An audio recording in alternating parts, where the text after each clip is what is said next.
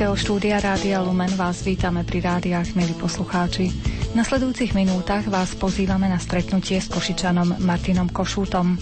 Dnes už 88-ročný pán sa celý život venoval lesnému inžinierstvu, ale aj cirkevným aktivitám a to nebolo v časoch socializmu vítané.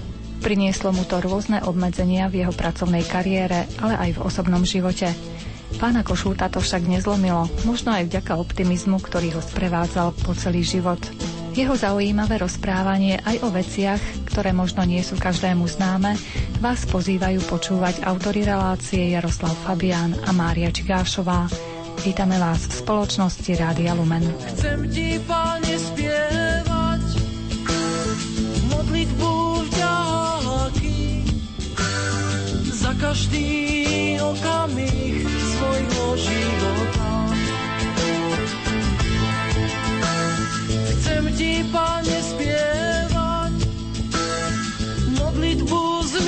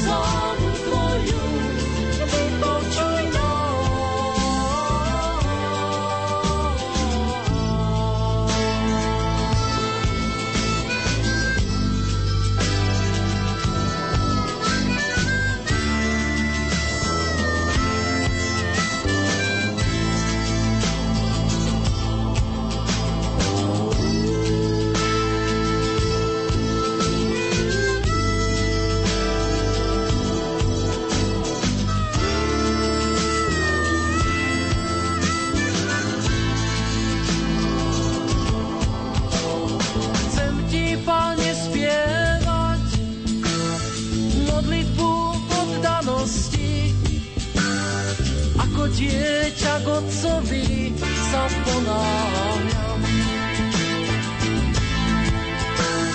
Chcem ti, Pane, spievať modlitbu dôvery.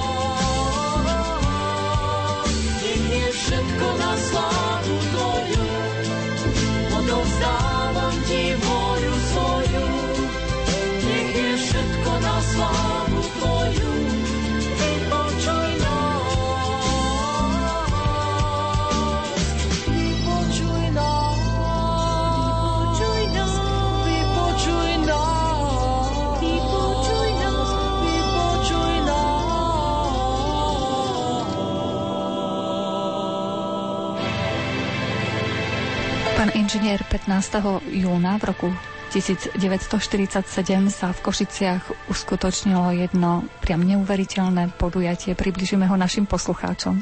15. júna 1947 na podnet pána biskupa Čárskeho sme urobili v rekordnom čase za tri mesiace sme pripravili oslavu Božského srdca Ježišovho, zasvetenie Košíc a celého východného Slovenska Božskému srdcu Ježišovmu. Keď si na to spomínam, tak mi je všelijako, lebo to boli prekrásne, prekrásne momenty, keď sa zhromaždilo na námestí, bývalom námestí osloboditeľov v Košiciach sa zhromaždilo niekoľko desiatok tisíc, potom neskôršie, až to bolo vyše 100 tisíc ľudí, sa zhromaždili z celého východu, celé procesie so zástavami sa zúčastnili na tejto oslave.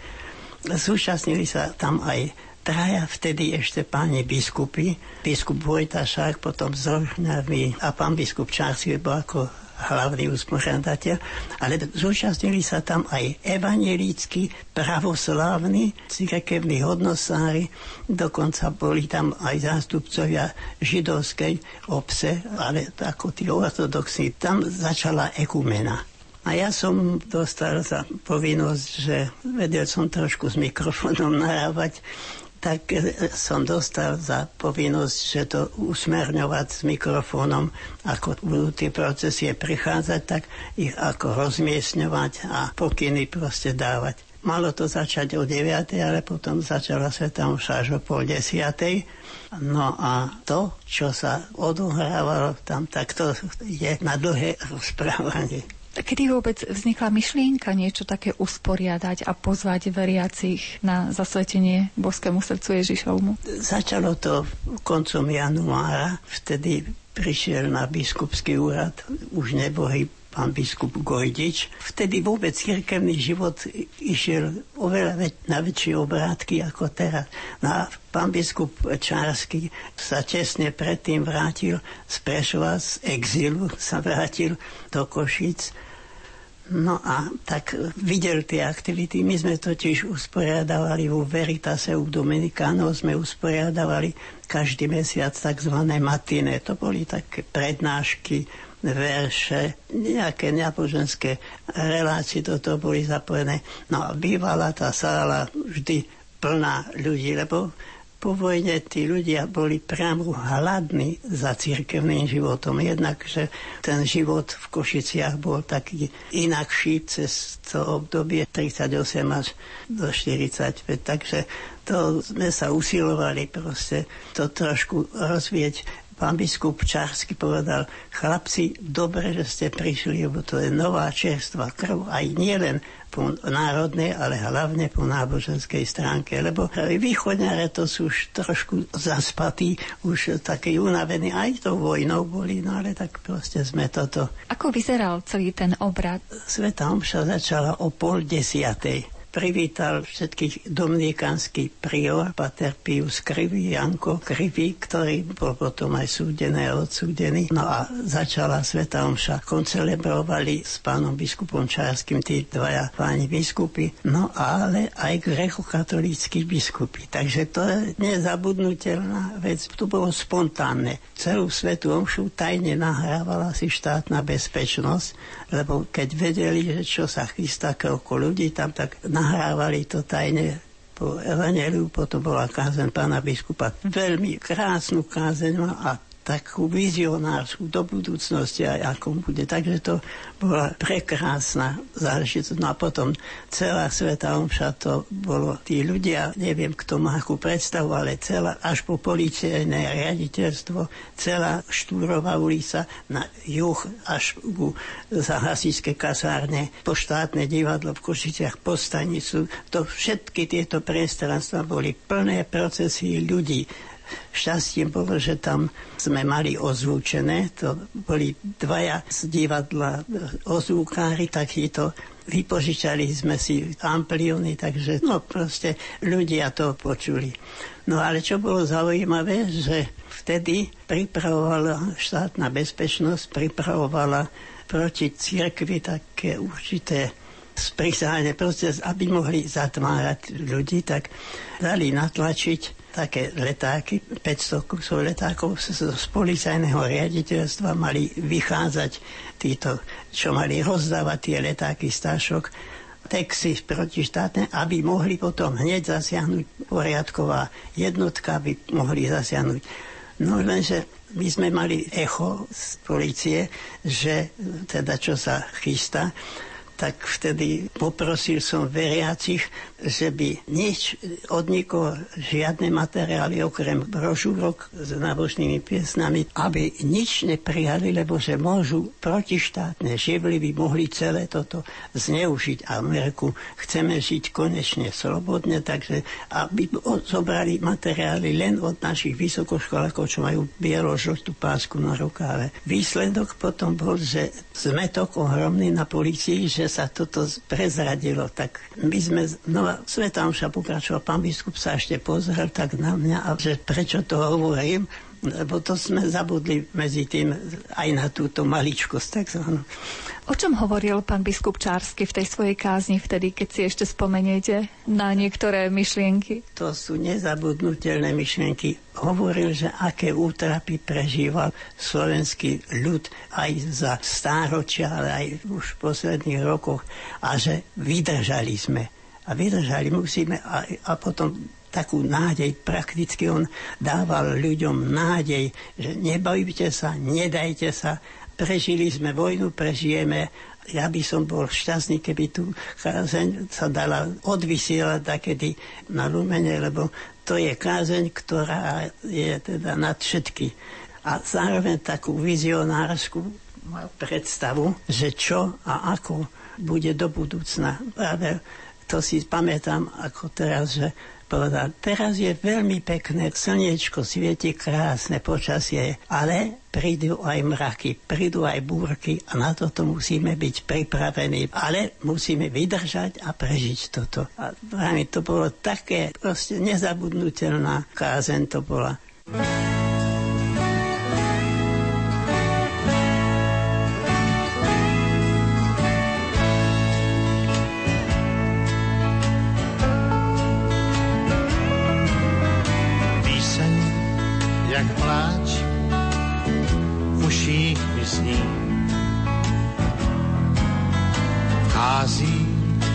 Tmou, ty přicházíš s ním. Do mých dveří tiše vstoupí tvůj smích. Sám teď být, byl bych si.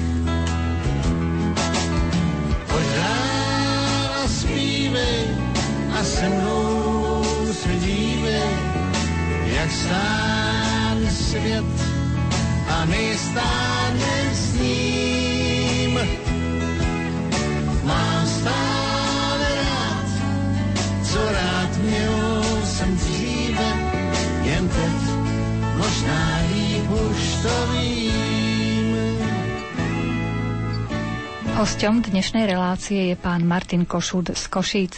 Postupne načierame do jeho pamäte, aby sme si pripomenuli obdobie neslobody na Slovensku, keď pracoval ako lesný inžinier. Tým policajtom a členom komunistickej strany sme narobili zmetok, lebo nevedeli, že čo sa deje. No a výsledok bol potom, že oni sa stiahli na policajné riaditeľstvo No a my sme pokračovali celá sveta, už proste nikto nič nevedel, len zo pár ľudí, že o čo ide.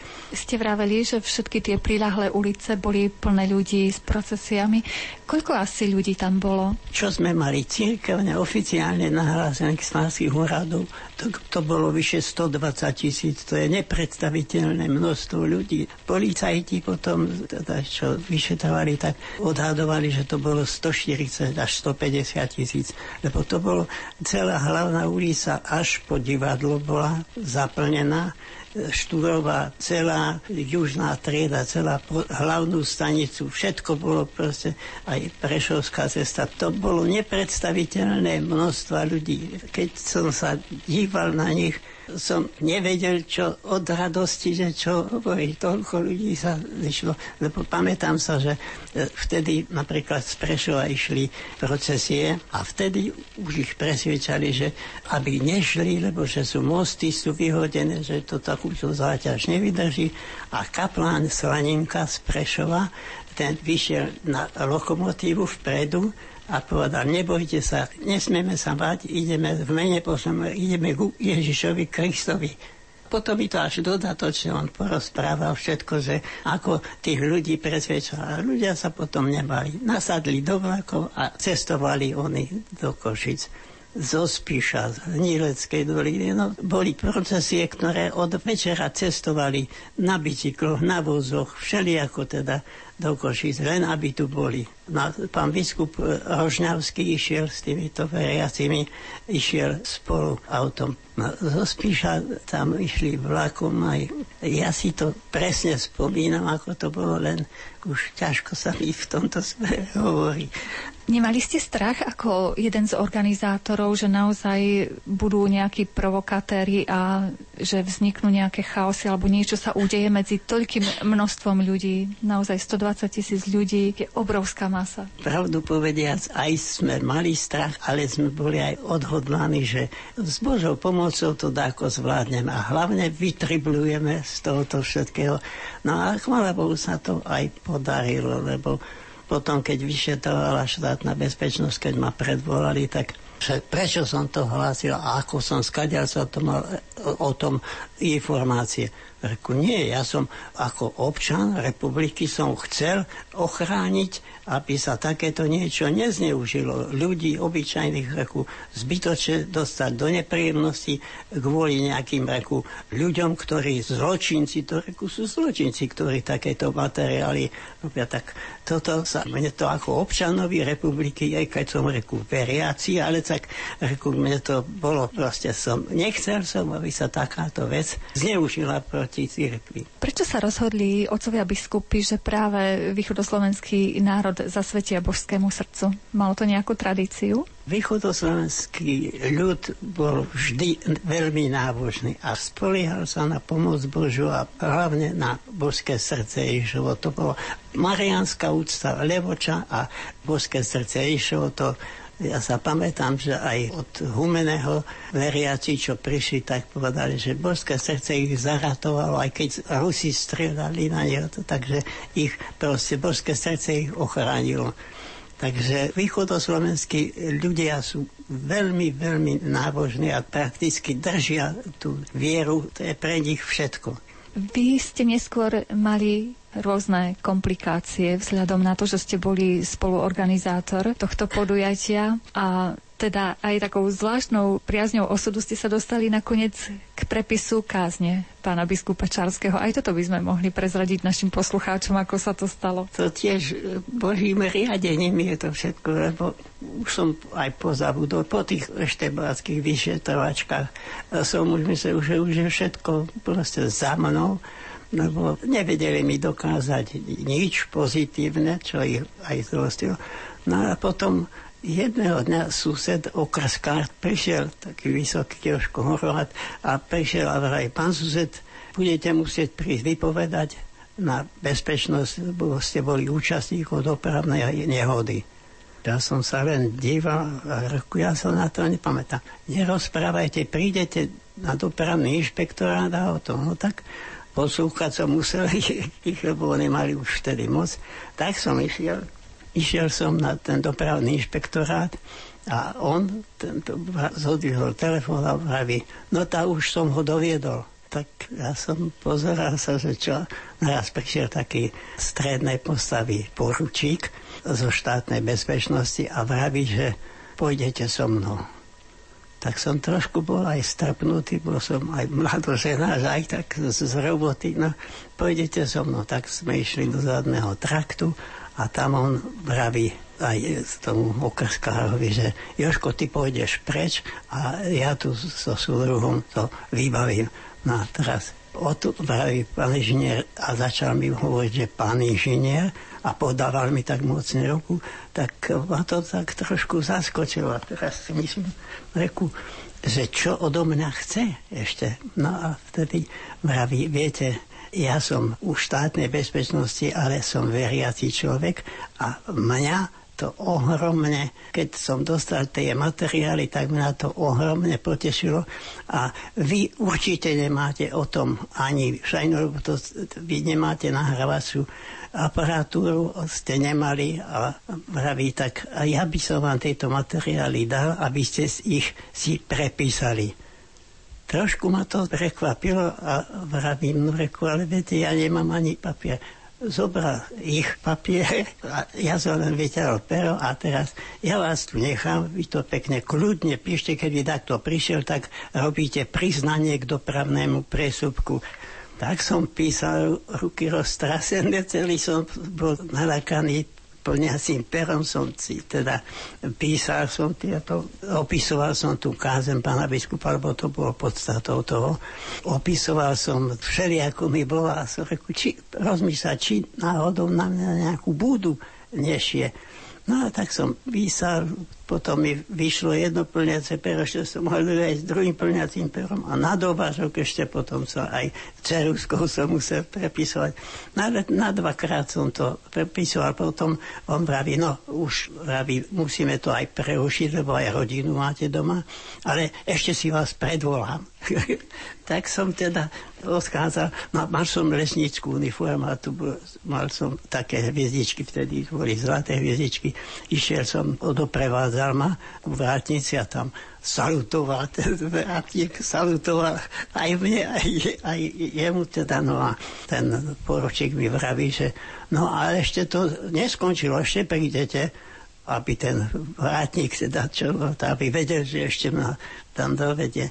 Takže som, pravím, opisoval som toto. Totiž celú tú kázeň nahrávala štátna bezpečnosť, No a prepisovala to potom, tesnopisom si to z súchádok prepisovala profesorka jedna z obchodnej akadémie a prepísala to potom na písacom stroje. Ja som bol vlastne len takým písárikom, aby som si to prepísal. No a že som bol veľmi rád. Keď som to skončil, samozrejme, že som to dal za košelu, som si ten materiál dal, no a išiel som potom domov, no a Stále som bol taký nedôverčivý, že predsa len, že či dačo nechcú, či ma nepríjú zatvoriť za toto, ale, ale chvála Bohu, že potom asi po nejakom čase som sa s tým, s tým poručíkom stretol, už ho prepustili zo štátnej bezpečnosti, ale no, takým neutrálnym posudkom, tak ale Dôležité bolo, že najpotom sme sa v kostole sme sa stretávali. Inak zaujímavé, že aj po 47. ešte keď teda nemali, kým ešte nemali komunisti moc, že už mali nasadených ľudí, ktorí nás v kostoloch kontrolovali, teda zisťovali, že kto chodí do kostola, ako chodí už sa teraz iba s takým úsmevom stareckým sa už pozerám, už 88 rokov, keď človek má, takže to už sa na to kúka s takým nadhľadom. Príde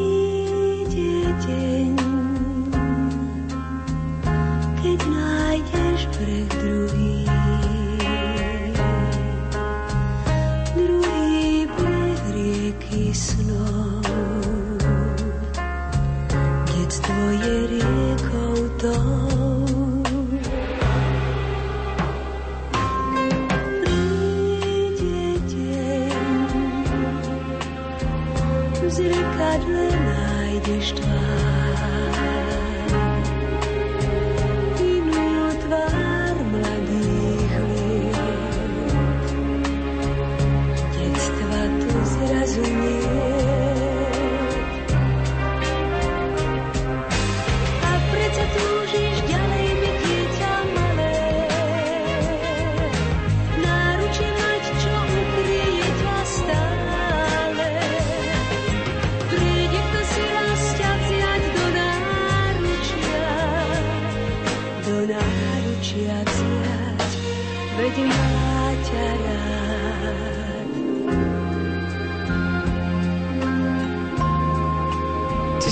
Vďaka tomu, že ste vtedy prepísali tú kázeň pána biskupa Čáského, teraz máme možnosť si ju vlastne aj prečítať, lebo je tu pred nami taktiež fotografie, ktoré boli vtedy urobené. Časť fotografií. Ako sa vám podarilo vlastne počas tých desiatok rokov potom komunistického režimu to uchovať? Že vám to nezhábali, že vám to nezničili? Kde ste to schovávali? To je veľmi zaujímavý osud. To, tak obával som sa, aby presta len na to, lebo boli by potom aj tie SMBáci mali svoje ťažkosti. Riešil som výskumné úlohy a tak rokopisom som napísal, že poznámky z vedeckej konferencie a hlavný referát, že má akademik Sovietského sojuza Josip Čarský. No a toto som mal medzi tým, normálny text som mal teda odborný vpredu a toto som medzi to ako zasunul, takže tak sa to uchovalo. Ale celý čas som za to trpol,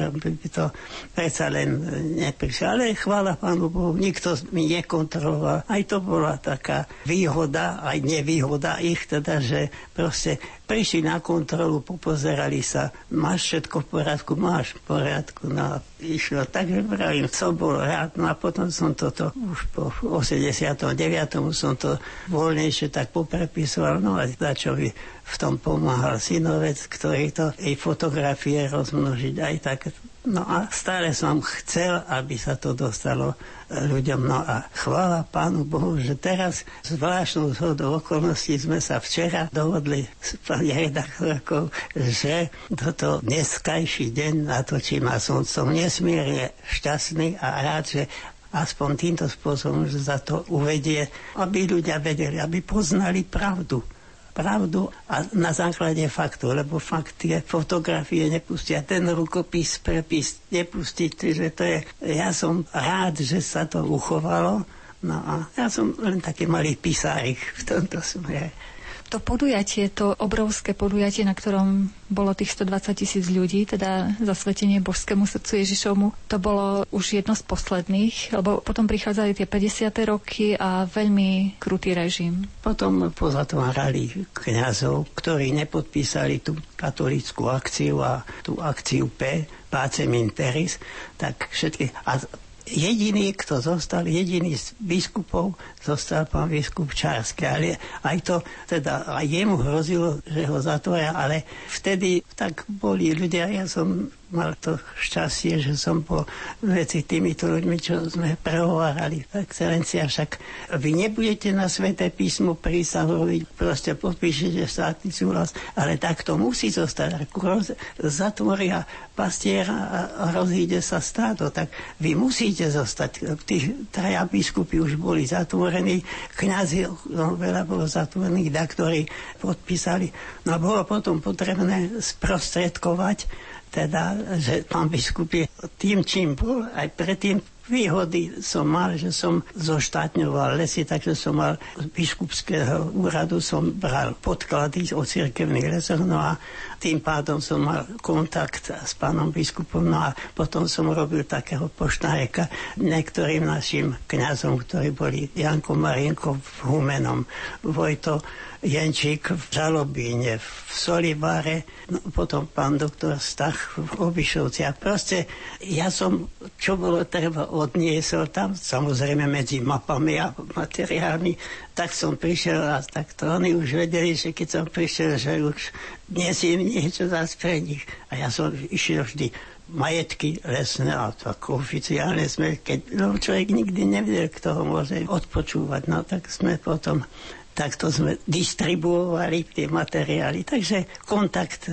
bol. Církev bola väznená, ale nebola uväznená. No, robili sme, čo sme mohli, čo bolo v našich silách. Chvála Bohu, že sme to robili a že sme to prežili. Vlastne vy ste tak jednou nohou mohli byť stále vo vezení, keby vám prišli na to, že lesný inžinier prenáša okrem map aj dôležité materiály ďalšie. To teda, hej, no keby boli oni čo len pár o to mali, že to čo robím, no tak to by som bol dosť hádam 20-násobné do životie. no ale tak chvála Pánu Bohu, ja som sa vždy veľmi modlil, aby nič u mňa nenašli, aby som všetko teda vybavil, čo bolo potrebné. No a zároveň, aby som aj tak trošku, kde som mohol, tak som tak e, nalieval nádej ľuďom, že nebojme sa, nedajme sa, a musíme to prežiť. No tak sme to prežili. Ja som napríklad na služobné cesty, keď som chodieval autobusom, tak som mal také malé formáty, slovníky a tam som mal modlitby aj litánie. Toto všetko to mám podkladné. Proste, keď boli takí zvedavci, že čo robím, reku učím sa cudzie slovíčka, alebo to bolo v takých slovníkoch, tak som sa slovíčka učil, ale som sa učil aj cudzie reči, ale zároveň som sa aj modlil cestovanie bolo dlhé. Vedela vaša rodina o tom, že robíte okrem lesného inžinierstva aj nejaké tie iné činnosti? Manželka dačo vedela, ale nechcel som predsa žena je žena, aby nevynútili si, takže šípila, že niečo robím, ale vravela, že ja sa len modlím, aby si teda sa zdravý domov dostal. Takže svokrovci tí nevedeli o tom nič, ani kolegovia, ani známi. To proste chodí, robí a bol som mladý, takže mne napríklad, keď som nastúpil v Solimare, keď ma z vysokej školy vyliali bola previerka politická jeden deň ma nepreverili a mal som ísť do Jachimov, ale boli v preveracej komisii boli dvaja kolegovia, tí povedali, že ale dajme ho radšej drevo rúpať, pôjde do zaminovaných lesov. Tak som do zaminovaných lesov som išiel sa hlásiť a riaditeľ vraví, dvoch inžinierov mám tu na a máme 700 tisíc hektárov lesa skoro na starosti budeš robiť lesného inžiniera. Na papieri budeš robotník, aj cedulky, listky strávne budeš dostávať ako veľmi ťažko pracujúci, ale budeš robiť inžinierskú prácu. Prišiel som do Solivaru, som sa hlásil u vedúceho taxácie inžinier Šaňo Bel. Vravím hlásim sa k službe ako drevorúbač. No tak on tak vulgárne na to povedal niečo no a vraví, my sme tu dvaja starí chlapi, no tak už boli cez 50 budeš mať 17 lesných závodov od Rožnavy, spoza Rožnavy a okolo hraníc všetko až po Tatry. To všetko som musel obehávať. No vtedy bolo tak, že bicykel, autobus a aj pešochodom sa chodilo, takže to... A od pondelka rána do soboty večera. To som prišiel domov sa len akurát vyspať a robiť. Ale aj to sú spomienky. Ale dôležité bolo, že som si povedal, máš lazícku nátoru, vydržať musíš všetko hotovo. Modré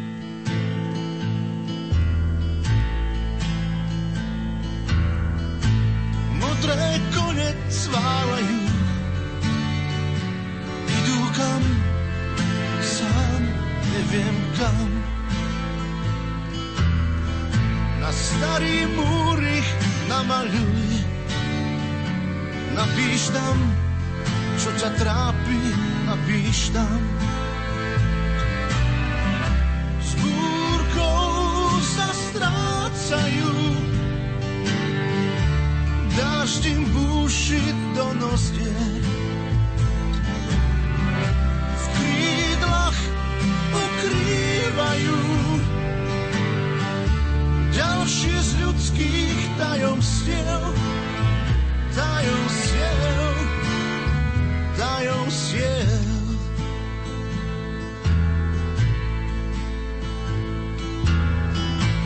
Modré konec válajú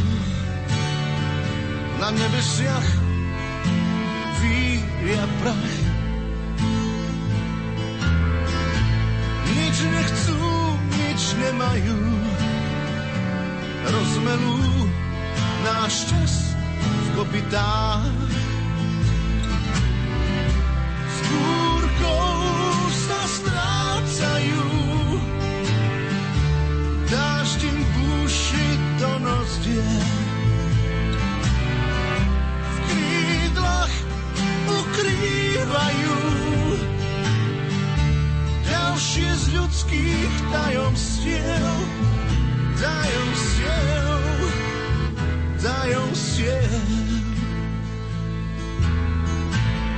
Pozvanie do dnešnej relácie prijal bývalý lesný inžinier, dnes 88-ročný pán Martin Košúc z Košíc. Za svoje náboženské presvedčenie bol v časoch neslobody v bývalom Československu obmedzovaný v pracovnej kariére. Napriek tomu, že musel odísť z akademickej pôdy a oficiálne sa dostal na post robotníka, aj naďalej sa venoval výskumu a vedeckej činnosti. Tým pádom vy asi poznáte každú cestičku a každú dedinku, keď ste takto vlastne tie lesy mali na starosti. Tak lesy poznám všetky dediny, veľmi veľa dedín, lebo som veľa razy v dedinách musel nocovávať. Prakticky, keď mi takto povie nejakú dedinu, aha, aj tam, takú, a tam ten ešte taká rodina žije, tak si aj mena si ešte dosť pamätám z tých dedín. No len teraz už tieto nové výstavby, čo sú, tak to už ma trošku míli, no ale tak inak pravím. A teraz už málo mám možnosti chodiť vonka lebo mám tie problémy trošku s nohami, takže, ale pravím, tie staré detaily si veľmi dobre pamätám. Veľmi dobre. Prečo vás vlastne uvoľnili zo školy, zo školstva vysokého? Aký mali dôvod na to? Dôvodov mali niekoľko. Chodí do kostola, bráta má v Rusku, v zajatí, ako politicky nespolahlivého. Manželku má ako dceru triedného nepriateľa, notára, No to bol tedy triedny nepriateľ. Inak posluchači sa trošku aj tomu priečili, lebo jednak bolo im treba prednášať, aj povinnosti som mal a z jedného dňa na druhý deň už aj ale hlavná vec, že som to všetko znášal a preniesol všetko v mene Božom reku, poďme a išiel som. Ja som už sa držal tých takých starých latinských si deus pro nobis quis contra keď je Pán Boh s nami, kto je proti nám. Prežil som to.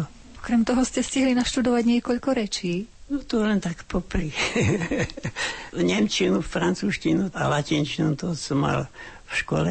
Samozrejme, že to bolo za Prvej republiky a silný Čechoslovakisti, takže aj keď som veľmi dobre vedel odpovedať, ale dostatočný, dostatočný, lebo no, tak bol som náhodne cítiaci, no a tedy to bolo tak, pravím som, usiloval som sa zdokonalovať potom v živote. Keď som chodil na služobné testy, tak som si napríklad slovíčka niektoré aj tak, aj teraz ešte si tak korešpondujem si sám so sebou v cudzích rečiach. Viem, že prišli raz, totiž robil som výskumné úlohy určité, no a nesmel som knižné publikácie žiadne, ale smel som publikovať vo vedeckých časopisoch výsledky, No ja som v tých rezime, teda taký súhrn, tak som tam dal to, čo som chcel. No a preto prišiel, napríklad prišiel z Francúzska profesor Lašose aj s jedným docentom, prišli a hľadali, no to je také aj smiešne, ale tak prišli do Prahy na ministerstvo a nous cherchons monsieur Cochet Ducla po francúzsky. A len sa mi kývali, no ale vedeli len, že nejaké Dukla, že Dukla, tak poslali ho Dukla Křížik, Dukla, no proste všetky možné Dukly prešli, Dukla Solivar, všetko prešli, až prišli na Duklu. No a to bolo pri hranici, bola tam taká reštaurácia a strašne lialo. Ja som s mojim asistentom som prišiel z lesa a zmoknutý ako myši a vidím tam je nejaké auto francúzske, tak som asi takto tam bude aj nocovať. Vošli sme do reštaurácie vedúci Janko Sekula vraví, že básce namokli pán inžinier. Reku, hej Jančo, a čo to tam, aký motor? A on vraví, tá tamto šedza v kúciku dvomi šedza tam, ale neznám še s nimi dohodnúť. tak som prišiel francúzsky som povedal, reku, je tam nejaké francúzske auto, tak ak dovolíte, tak môžem sa vás opýtať. A profesor Lašo sa bol ohutný chlapisko a vraví, no cherchons monsieur Cochu Ducla. A vrajím, encore une fois, ešte raz, že, že hľadáme na Košu a Dukla, no a reku, ešte raz. A on povedal, že no cherchons monsieur Cochu Ducla. A vrajím, c'est moi, to som reku ja pozerá na mňa. Áno, to som ja, Košu Dukla, reku, tak a o Komárniku, o tom výskumnom objekte.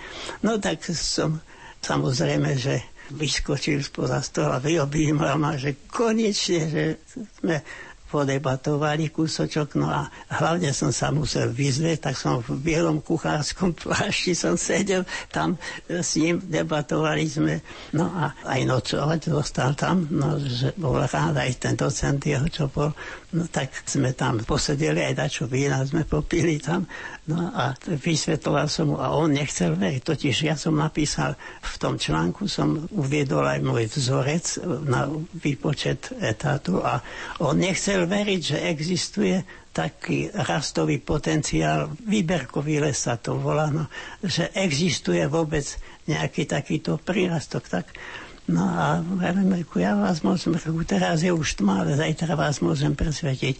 O pol štvrtej ráno už chodil po chodbe nervózny, proste išli sme do lesa, celý deň sme tam potom prechodili Samozrejme, že povedal, že aspoň dve, tri fľaše, že on je strašne zvyknutý na červené víno, takže Selman, že aspoň dve, tri fľaše červeného vína. No tak sme proste chodili, no a teraz, keď sme sa vrátili už lesa, tak vraví, že neveril som, že ma tak mi potom týkal a vraví, že neveril som, že ma klameš.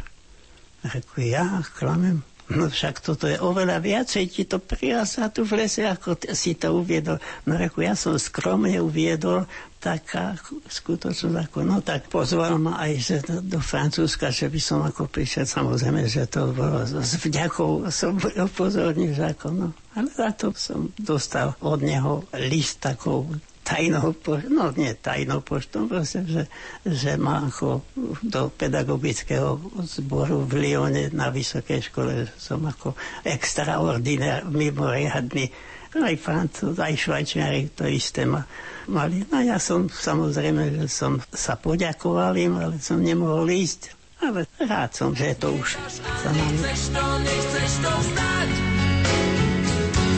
Niekto ti chýba, niekto dokonalý.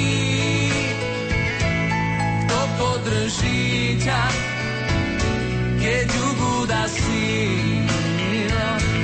Vždy, keď sa obzrieš, on bude tam snáď.